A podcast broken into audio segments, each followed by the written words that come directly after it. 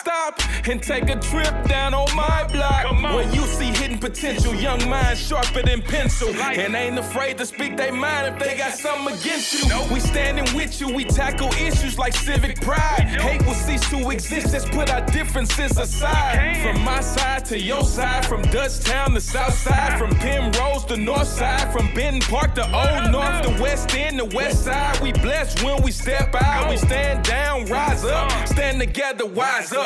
This is Stitchcast Studio, produced by St. Louis Story Stitchers in St. Louis, Missouri. Welcome to another edition of Stitchcast Studio Live, where St. Louis Story Stitchers is broadcasting from the Central Library in downtown St. Louis. Youth leaders alongside our special guest, Dr. Davis, the St. Louis City Health Director, will answer questions surrounding vaccines. They say who that, but you already knew that. That be them story stitches, story stitches, story stitches, story stitches, story stitches. Hello, everybody. Under the sound of my voice, I want to thank you for tuning in, whether that be on Zoom or any other platform that you've joined us. We want to thank you for coming in, and uh, we hope that you find this insightful. So let's hop right into it. How y'all feeling? I'm feeling great. Do y'all know who this is right here? You know, uh, we, we usually introduce the guests. We, we you know, I'm saying we usually introduce the guests last. My bad. You know, so we got a special guest right here. So we we a little we're, we're a little discombobulated a little bit, if you will, if you will. We got the director of the Department of Health with us, Dr. Davis. How are you? I am great. Okay. Beautiful. So glad to be here. Beautiful, beautiful. So before we even get into uh, what we're here for, for those who may not know, can you tell us a little bit about yourself? Absolutely. So my name is Dr. Mati Fadza Hlatshwayo Davis. Um, uh, Dr. Mati is what most people call me. I'm the director of health for the city of St. Louis. Um, I'm originally from Harare, Zimbabwe. Stand up. You see the print. You see the print. And um, I am an infectious diseases doctor by training. So uh, I think I calculated it once. Uh, from the time of kindergarten, I think I've been in school for 30 years continuously. It's a lot. But I'm an infectious diseases doctor by training. I have a public health degree. Um, so, you know, undergrad, med school, uh, did a, a master's degree, did research, did a fellowship and then worked as um, an infectious disease doctor for a couple of years. My passion, though, is community engagement, and I'm unapologetic about equity for Black and Brown communities. Um, and uh, that was my journey prior to becoming the director of health under the incomparable Queen. Mayor Tishaura Jones, mm. um, yes, who has a historic cabinet, uh, the most diverse. I'm one of many powerful uh, female leaders uh, so what a time to lead! It's such an exciting time to lead. I know, right? Beautiful, yeah. beautiful. But right out, yeah. I'm also a wife to Dr. Jesse Davis. Oh, I'm also so a mother to Aneni and Naniso Davis. So you know, just every woman over here. You know, hey, big yeah. myself up a second. hey, yeah, most deaf, most deaf, most deaf. So, uh, first of all, let us uh, thank the uh, CDC Foundation for uh, making this possible for us to do this. Um, ladies and gentlemen, we're here to to discuss uh, or to address uh, vaccine misinformation and COVID in general. COVID in general. And so we got people on the stage that know what they're talking about, especially especially Dr. Davis. Uh, if you're in Zoom listening to this right now, if you have any questions for the doctor, we encourage you to put them down in the chat. Uh, we have people in the audience that are to ask questions. Uh, so, so we we gonna be hitting you with questions from all different angles. You you you about to you about to get a lot of questions, and so uh, yes, we uh, definitely encourage you. If you have any questions, regardless of how silly you might think they are, it's a safe place here. Please put them down in the chat, uh, and so that we can get them to the doctor and get you as much information as possible. That being said, uh, let's get started. I have a few questions uh, sent from members of the Great. audience already. So uh, let's get started. Uh, our first question. You you said on Twitter, I was born in Zimbabwe. My father fought for independence. My mother an activist in her own right. My first protest was at age 11. I told my mother I was going to the library and she saw me on the front page of the news the next day. So how how, how did your experiences as a youth prepare you for where you are today? I'm sorry, can we just have a second for the research? Um, I have been on CNN, BBC, Al Jazeera many a time. I have been interviewed by journalists uh, here in the city and nationally. And I don't know that everybody's dug that deep into my Twitter. I, I think I need to go check my feed when I get home and maybe Most get of- get some of- stuff of- off sure- make sure because. you- so first of all, let me just say how impressed I am and how more impressed that that's what you would lead with because it says a lot about y'all. Um, because that's the essence of who I am. You know, I'm very blessed. I was born um, in what you know uh, the colonialists call a low income country, but there's nothing low income about where I'm from. Right. Um, I was born. Uh, I was raised by a single mother. My father, who died when I was 15, is a war hero um, who fought for the independence of our country. And much like many of our veterans, even here in the US, um, there's a lot of burden associated with that after the fact and not a lot of support. Um, but I was raised by fighters, I guess is what it is. I was raised by people who didn't accept the status quo, um, who taught us to be the same way. Um, and my mother, who's the, truly the hero of my story, valued education. And so we knew from the time we could talk that we um, needed an education in order for our dreams to come true. She didn't have the money to make that happen. She couldn't pay for it like other people's privilege affords them. And so I remember the first thing she bought me was a bicycle. And I thought, dope, you know, she wants us to play. And it, it came with strings attached because it came with a library card. And we were only to use it to go to school and to go to the library. So I grew up very young with a love of books. My entire journey has been about academic excellence um, in order to be able to fulfill those dreams, um, scholarships, um, and and and really being assertive about my journey. Um, but I'd never like to make the message. I think it's really unfair when people get up here and they say hard work, hard work. Um, there's a lot of blessings there, a lot of luck. Um, and as I've been afforded the opportunities to be in certain institutions, I'll tell you that a lot of the people who prop themselves up as it took hard work, they have people who answer the phone, who pick up the phone for them, just like I can now, right? If someone needed me to pick up the phone for them, I have within my Rolodex people that can help them. So it's a culmination of all of those things. But certainly the foundation was a mother who really instilled within me the the the the importance of hard work. Beautiful, beautiful. And before I get into the next question, I just want to uh to uh verbally state that um as far as as far as uh the research and the care goes into uh our podcast and to how deep we look into our guests, uh it's definitely a team effort. That's amazing. So uh like like like just because we the ones on camera, like people might assume, oh yeah, we the ones doing all the research. We're not doing all the work. It's definitely a team effort. So uh, I just wanted to clarify that. Um Y'all so One of- excellent. I love it here. thank you. There's thank you. so much black excellence in here. I live. Beautiful. This is amazing. Um, so as an 11 year old, Yeah. what what what go what goes through your mind? Like I know, I know you I know you were raised by fighters, and um I know that uh people like uh Kanye West or a Tupac might exemplify people that that weren't raised to be silent, that were raised to speak out. And how that could also sometimes get you in maybe some unnecessary trouble. Too. Absolutely. So, so one, what goes through the mind of an 11 year old sneaking to a protest, first of all, and um, and, and, and can you talk about a case where your willingness to fight may have landed you in some trouble that Oh, yeah. you didn't particularly have to be in? Oh yeah. So it's good trouble, right? Um, and uh, al- along the way to learning and really defining what good trouble is, sometimes you get into some bad trouble and you learn. Um, and you have to make the decision and have the willpower to decide that you want to stay within that lane, right? So you can use your powers for good or evil. That's it. That's a choice. But I will say, when I talk about that foundation my mom instilled, I talked about the education, but the true center of it was God. So I was raised in a very, very spiritual, God loving, God centric family.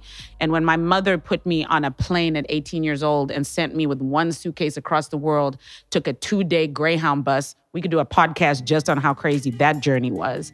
Um, from DC to a small town called Springfield, Missouri, through a bunch of cornfields for my first undergraduate experience. That's faith, man. It's a lot of things that just kept me alive, even on that 48 hour Greyhound bus, right? So, you know, I was finally free and alone at 18. I'd never been, you know, that independent. And those undergrad years could have gone any kind of way. You know what I mean? I could have made some really poor choices. Um, I had a lot of fun. I did a lot of bad stuff in college, you know what I mean? But at the center of it, there was something that always kept me from taking it too far. Because again, the foundation that my mom instilled in me was very, um, it was about, it's, it's those values. And for us in my household, those values were based on a love for God, um, a respect for education, and family over everything. And I think that no matter where I've been, no matter how far away I've been from people, that's always stayed. Um, but I'm blessed, right? Because when you talk about some of the other people who didn't get into maybe some good trouble, um, people you know there's so much trauma in our community right? The the the continued ripple effects of slavery and, and historic and current system systematic and institutionalized racism means there's a lot of trauma and damage that does not give people the same tools that I'm blessed to have to be able to consistently choose the side of good trouble right? Um, and so that, that's a reality too. So i know that i'm very fortunate in that respect as well. Beautiful beautiful. You're really um self-aware as well. I mean, you gotta be to get here, child. I believe that. I Go believe through a lot to get here. So I believe that 100%. For everybody in the audience, uh, we do have a microphone set up just off stage. Uh, so anyone ready to ask a question or that would like to ask a question can just kind of line up uh, at the microphone or stand at the microphone, and we'll create the space for your uh, question to be asked. Uh, that being said, before we get into audience questions, uh, I want to invite you two to the conversation.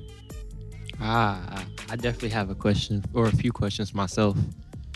Uh, me being uh, the type of person I am and the way I came up, I've always had this this yearning to grow and wanting to gain as much knowledge as possible. So to hear 30 years of consistency, like that's one that's that's, that's amazing. But my question for that would be 30 years, why medicine? Yeah, man. Didn't know for a long time. Even when I finally got to med school, was very insecure about whether I'd made the right direction.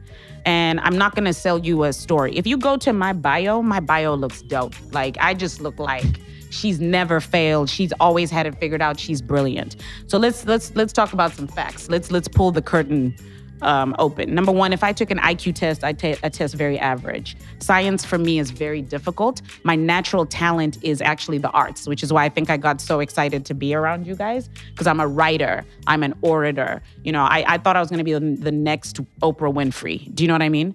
But peer pressure in school was part of it. You know, when you're smart in low income countries, you're told that only smart people do one of three things doctor, lawyer, or accountant. And I'm sure you've heard some of those stereotypes from many like Asian or African African cultures as well. And so some of that played into it. But the death of my father changed me forever. Um, I wasn't close to him. He was not equipped to be a good father. So when he came back from the war, just was not supportive, never paid child support. I really resented him and hated how he treated my mom. But I was a kid yearning for a dad as well. And so I lashed out at him. And then he got cancer, and did not tell anyone. And he died before we ever had the opportunity to make peace when I was 15. And so the trauma of that and the guilt of that really sort of planted the seed for medicine, not for the traditional reasons, not for the prestige prestige or because I was smart, but because I knew that the last person that was around my father, because he kept his condition a secret, was his medical team. And I just prayed from a place of guilt that they were good people, that they were nurturing and comforting people. So my personality, not my brains really, was what drew me to medicine because it was about the fact that I know I love people. You can just tell. I can talk all day. I love to make people laugh. I'll make myself look like a fool to get a laugh out of everyone else. I'm a hugger.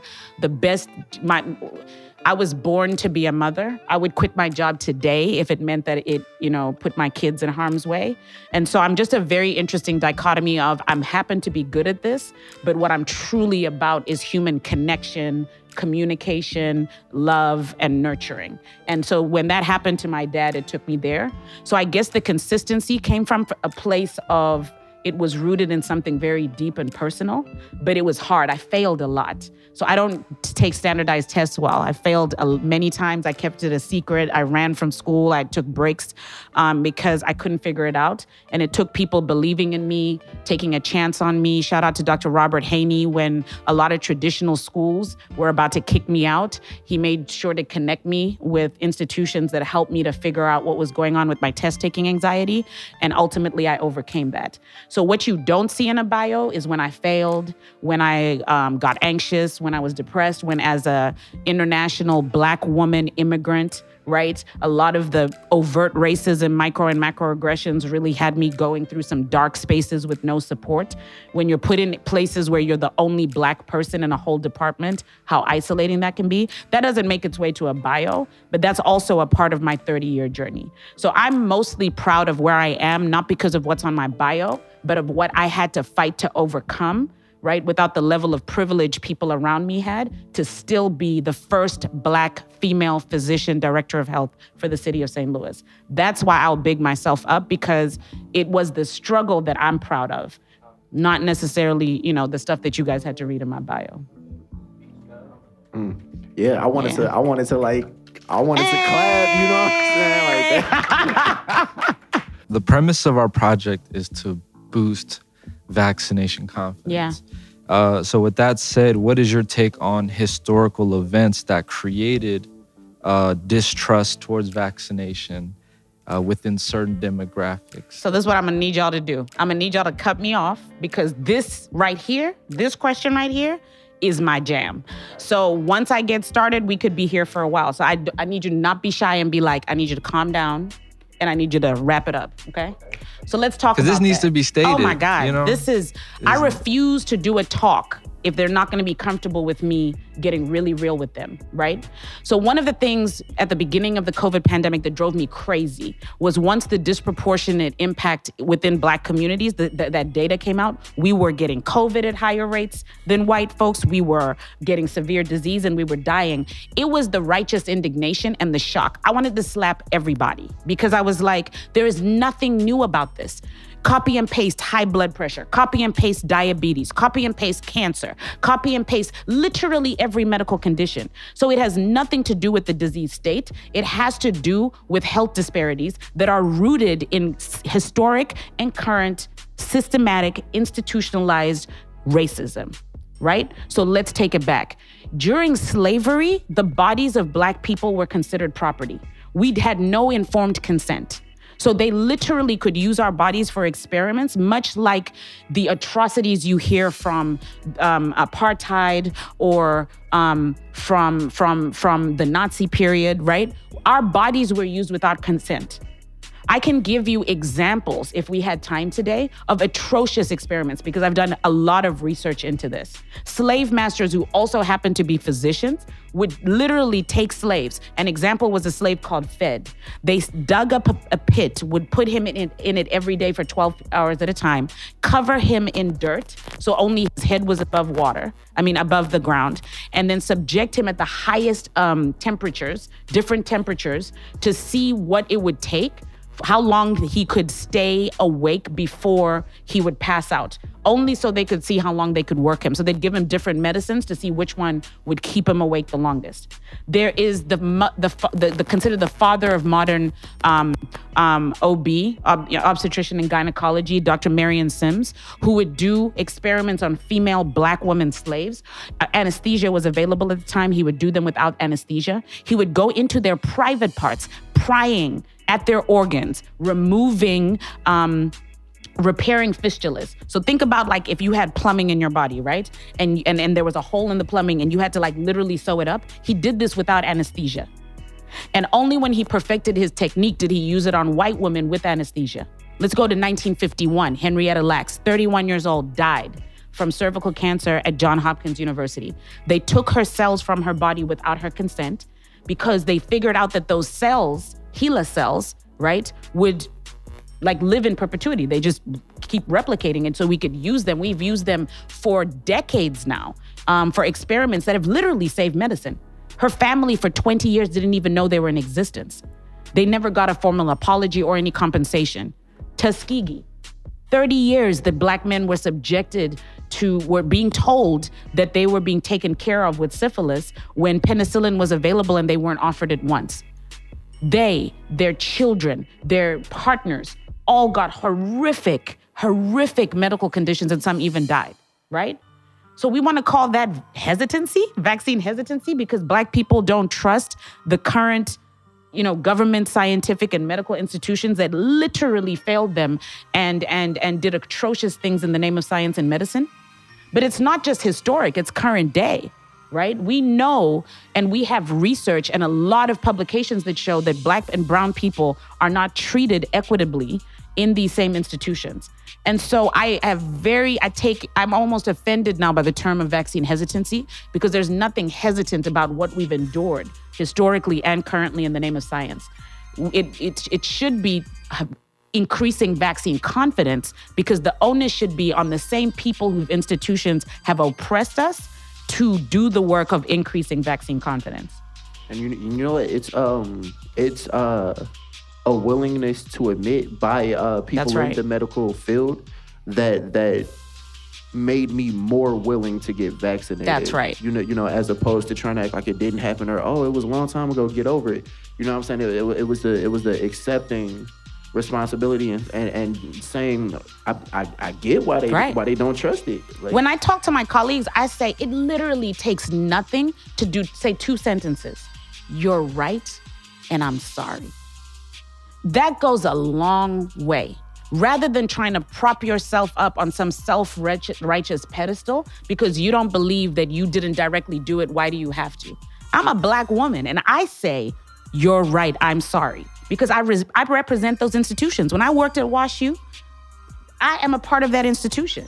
So when someone comes and tells me about an, a, a, negative experience they've had or what's happened in their community, it takes nothing for me to acknowledge that and to apologize and to help those defense mechanisms come up so that now we can dialogue. Right. And even then, let's be very clear, right? You met me today. You don't know me from a bar of soap. So that trust can't be manufactured overnight, which is the other reason why we have to commit. It's not enough to have these conversations. I now hold the federal government and the CDC accountable to where is the data?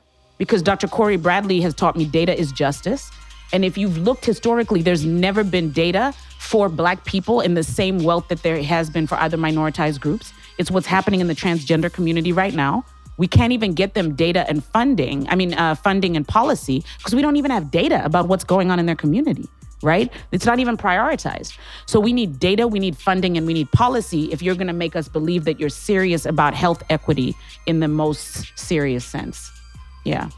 Definitely. 100%. Go ahead. Go ahead. Yeah, y'all good. The audience want to clap. Yeah, most definitely 100%. Um, yeah, yeah, really. You you did kind of answer my second question following the first. Yeah. Of um what would be the ideal method uh to eliminate future distrust and noncompliance because you know it's it could be a person of authority it could be a president it can be uh, local officials that tell you just get it. But it's like that trauma and with the data it what can what what what do you advise that could be a way to well, let's keep it real, right? We botched this pandemic. like, this pandemic has been a literal nightmare in lessons of what not to do. So, I got to meet Dr. Rochelle Walensky. She came to St. Louis last week. I don't know if you saw it in the press. She's the head of the CDC. And St. Louis is the first health department that she's ever visited. Stand up St. Louis. I was really proud of that. And um, as the director, I think you're getting a sense of how I am.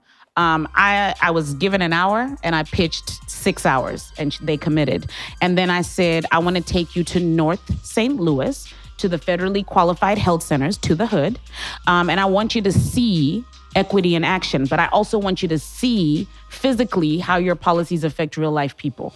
And it was such a beautiful day. And to her credit, she has taken a lot of criticism. She has had a rough time. My dream used to be the to, to be the head of the CDC. I don't even know anymore because this pandemic, I mean, the CDC took hit after hit after hit. But the one thing I respected about her is that she was very self-aware. We had some candid dialogue. And instead of just kissing her ass because I want a future job potentially maybe in 10 years, I um, said the things I say on Twitter or behind closed door to her face politely, you know, um, and we engaged in dialogue. And what I really loved was she knew what went wrong. She knew some of the mistakes, right? And it speaks to your answer about what can we do in the future is I like to learn from the past. So let's think about some of the things that went wrong. One of the things I saw is that we didn't have enough people who are actually good communicators, right? Not to big myself up, but often I've had people say, man, if I'd had access to someone who speaks like you, I, I, think it wouldn't have been as much of an issue. So putting people on TV that may be book smart, but who just aren't great educators and communicators is a problem. Number two is being honest. Sometimes the medical community, well, not sometimes, we're really condescending. We think we're so high up and amazing with our 30 years of education and our multiple degrees that we don't trust that the public can handle the truth right? So we sugarcoat it or we dilute it down so much that when people then understand, you know, when things go a different way, the public then is distrustful or are saying mixed messages we heard a lot or straight up they lied right? When really all you need to do is be a little bit more transparent and a little bit more willing to say things like we don't know right? Or medicine is not static. It's not a monolith. It's not the same one day the next week the next month the next year. Viruses are the reason why I love I, wanted to be an infectious diseases doctor is because viruses are gangster. Like they they literally will figure out what's going on and mutate.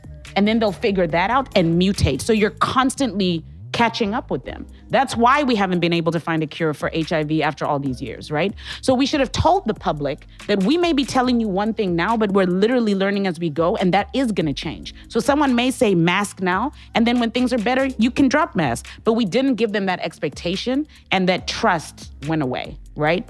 Um, but the most important part, I think, of earning trust is understanding that it takes time, and so leaning into people who have earned the trust of those of the community, and those are people like our faith leaders, you know, pastors. Um, it, you know, that's why I have a clergy advisory board. It's our federally qualified health centers, not the wash WashUs and the Saint the SLUs all the time, right? It's leaning into them because they've literally been in these communities helping poor Black people for years right?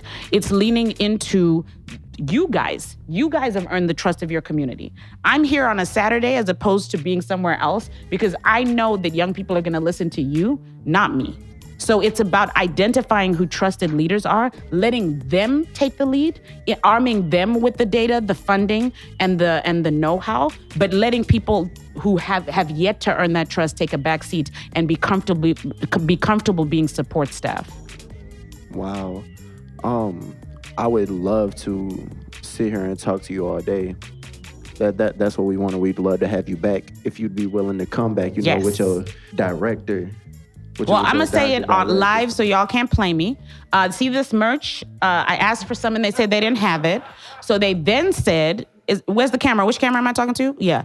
Um, so they then wow. said they were going to bring me the merch to my office. So I'm holding them accountable. They've also live said they'd like to have me back. So if you don't see me again, it's because they're liars. Wow. Okay. Liars. So I guess, I guess, I guess we got to get. Not only do okay. we got to get her back, but we okay. got we got to get her on Twitter with the merch on. so you know what I'm saying? With, with all these followers, we got to get her on Twitter. Perception um, about to be truth. I'm saying, I'm saying, right. If we wasn't telling the truth before, we telling it now but no, no, no, we were always gonna do it. Um, so we have time for one more question to close out. Yeah.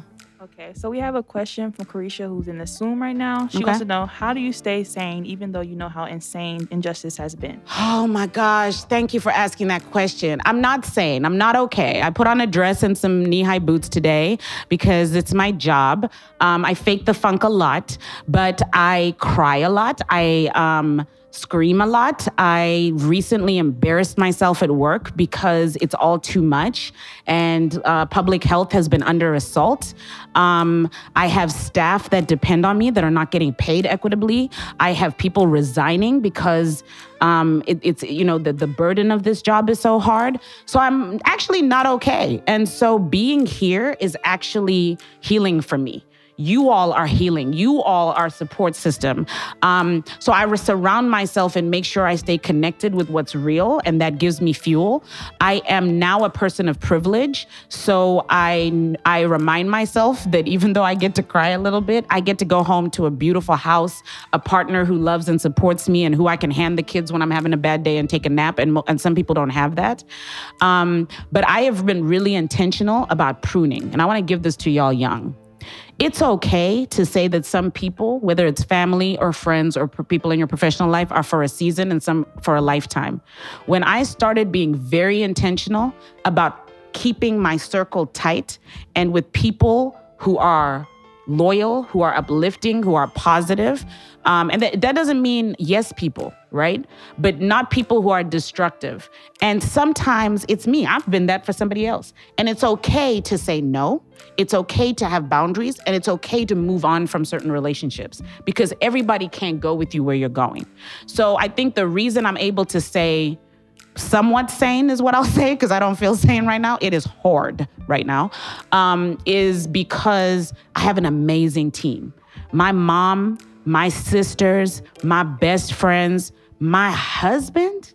Oh, I got myself a king, y'all. Like Jesse Allen Davis will ride right now. Do you understand? He is he is down for the cause now. If I wasn't being treated well at work, I remember the job that I resigned from because of racism, because of not being supported. I, he literally was like, "You can quit today." And I'll I'll quit with you and we'll go.